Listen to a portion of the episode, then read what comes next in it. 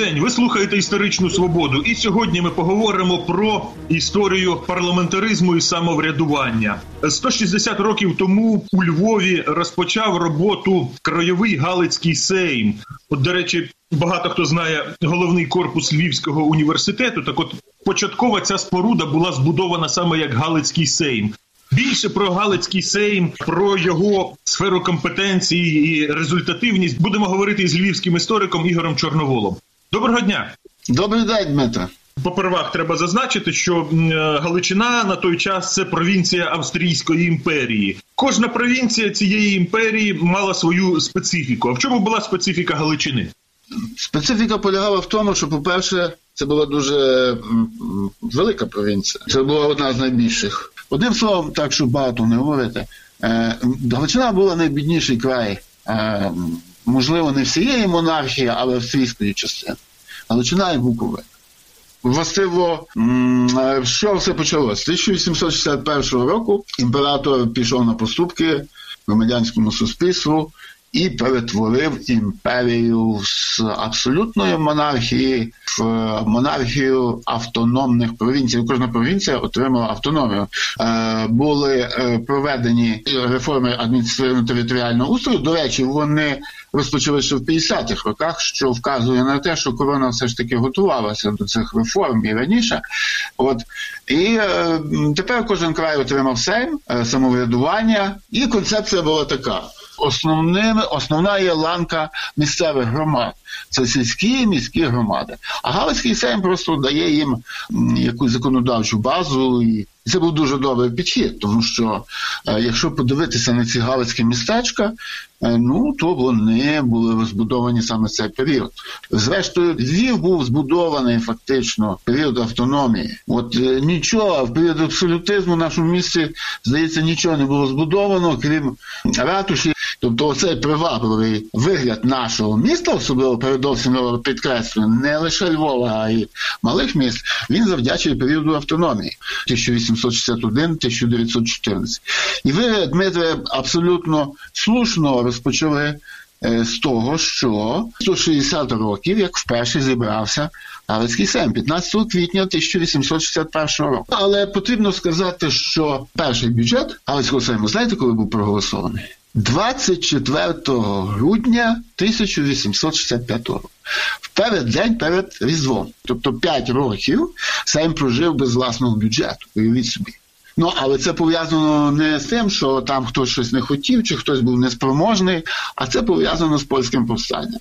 Даруйте, але Депутат... польське повстання, мені здається, було в, в Російській імперії в цей період. Ну так, але тут формувалися загони на території Галичини, тут зброя, е, значить, різні припаси йшли туди. І цісар впровадив військовий стан. Е, після скасування військового стану Сейм е, прийняв е, низку законів, які фактично сформували правову базу його діяльності. В чому полягала компетенція Галицького Сейму. У відні був Рейхсрад, головний парламент, було місцеве самоврядування в кожному місті. А от Галицький Сейм, краєвий, він яку мав компетенцію? І в кожному селі було самоврядування. Деякі ради потім були настільки е, активні і багаті, що вони мали свою поліцію. Ну, правда, це рідко було, але було і таке. А вертаючись до вашого питання, е, якщо говорити дуже спрощено, то це компетенції сучасної обласної ради з тою найістотнішою різницею, що Галицький Сейм приймав закони, ухвалював, чого не може бути ухвалювати жодного. Е, це е, законодавча діяльність. Ну і друге найважливіше це бюджет. І це були значні кошти. Я вам назву тільки дві цифри. Отже, перший бюджет ухвалений 65-го року. Це всього-навсього 600 тисяч золотих ринських. І треба враховувати факт той, що найбільша загроза тоді це була загроза голоду. Селяни голодували. Ну, Погодні умови якісь не вражають, що не було іноді навіть посівного матеріалу. Тоді е, депутати звертали, щоб виділити такі-то громаді гроші на закупівлю посівного матеріалу, тому що ну тому що все капець. Виділяли небагато. Там, як правило, 100-200 золотих ринських. І це треба було з тих малих перших бюджетів виділяти ці кошти. А були ще повіні, пожежі, От 1886 року згоріло не село, а згоріло ціле місто Стрий. А 1902 року згоріло все місто Скалат. І тоді знову звертались до Галицького самого, і треба було виділяти коштополовицям. І е, все-таки прогрес поволі поволі йшов. Наприклад, в 90-х роках 1800 вже не було жодної петиції, що виділять нам кошти, тому що голодна смерть, е, немає посівного матеріалу. Це дуже важливий аспект діяльності, гроші. Ну всі гроші люблять, ніхто про них говорити не хоче. Так? Але без грошей нічого немає. Це саме закінчення, Так. Дмитро. Я скажу, скільки останній бюджет, ухвалений в 1913 році. 76 мільйонів корон. От, відчуваєте різницю? 600 тисяч, правда, е, гульден, це реформа була 1892 року. Один гульден це дві корони. То ну нехай так. 600 тисяч це мільйон 200 корон, і 1913 76 мільйонів бюджет. Хотів би уточнити, якщо так спрощено казати, то Галицький Сейм це ближче до парламенту, чи це ближче до там, скажімо, обласної ради, до місцевого самоврядування? Ні, звичайно, що це ближче до парламенту. Ну і це був парламент. Як німецькою мовою це називається? Лянд так. Земельний парламент. Як відбувалися вибори, а надто за умов, коли значна частина виборців була неписьменною? Та оце і проблема.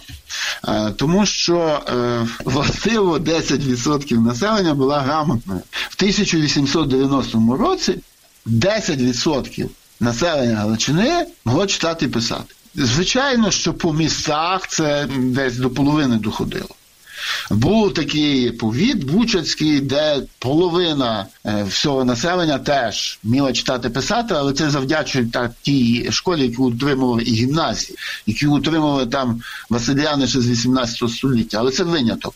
А от, скажімо, гірські повіти, там Турка, Сколе 5%. Бо ті бойки, гуцули особливо не хотіли вчити своїх дітей. Вони казали, що то від того більше е, їхні баранчики і ягнят не принесуть і корови теляток. І це, звичайно, породжувало великі проблеми, і це основна проблема.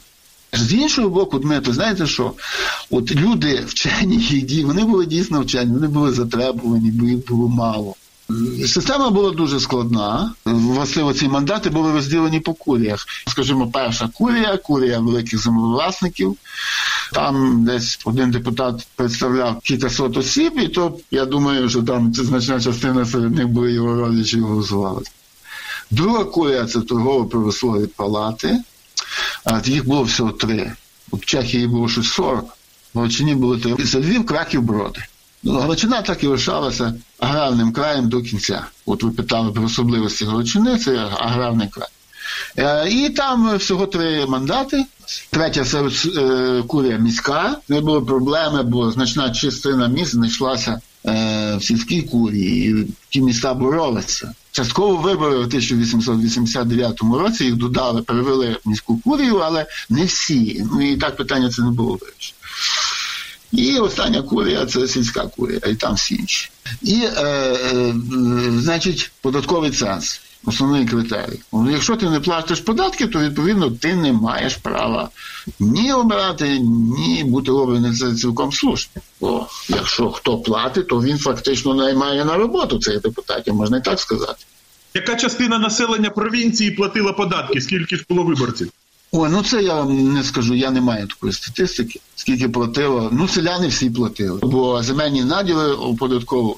Але ж були і безземельні селяни, я так розумію. Ну, ті, що мали, ну то вони платили всі. Але залежало скільки. Тому, тому що е, як формувався список виборців? Спочатку йшли ті на горі, що платили найбільше, потім менше, менше, менше.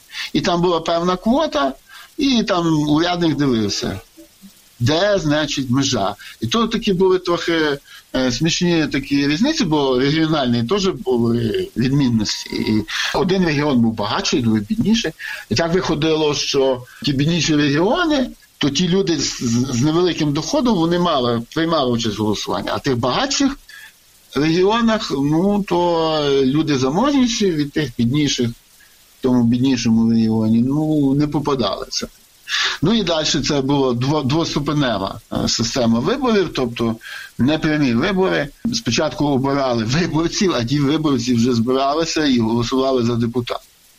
Голосували не так, як в кабінці, так зараз, значить, а треба було стати перед комісією і сказати ім'я і прізвище кандидата, за якого він віддавав голос. І це уявіть собі, що рівень грамотності, що селяни приходили і часом не могли е, назвати імені свого кандидата. І був був такий український посол РДК Теофіло Коневський, і там його команда знала про цю проблему. Думаю, ну що робити? Ну, ну так стати перед комісією не скаже. Тоді дали їм картки, фотокартки у Коневську. Ну, показали, ну то як, ну що ти не можеш сказати у Куневській?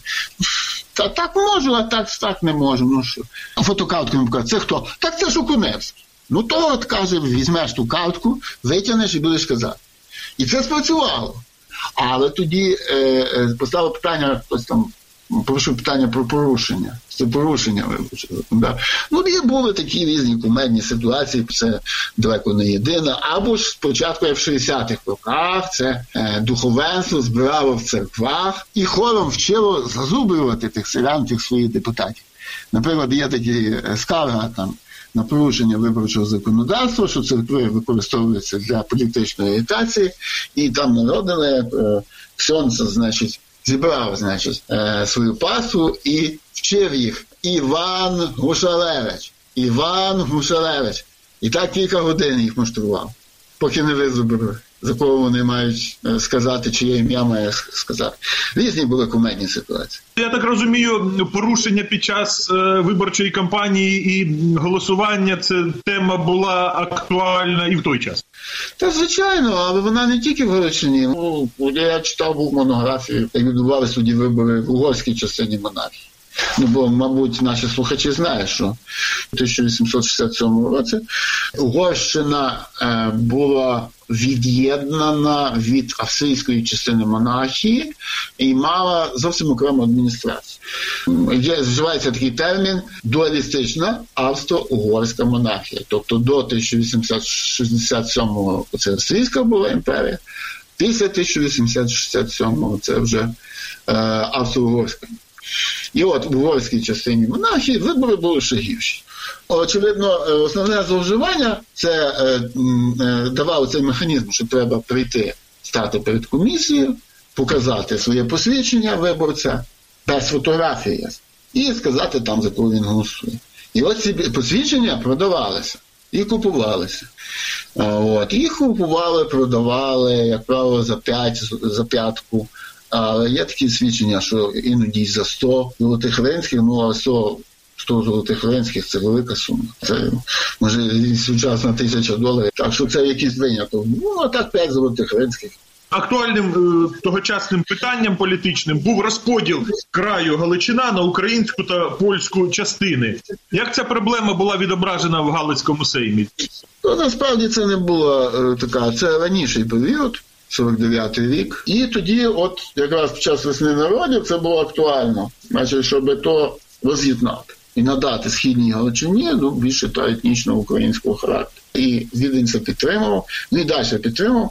Ну, врешті-решт, в 1866 році Галицький е, Сейм це відкинув і на цьому закінчився. Ми більше про це не згадували, а якщо згадували, то Москофійська партія яка була особливо консервативна, а от народовці це не піднімали.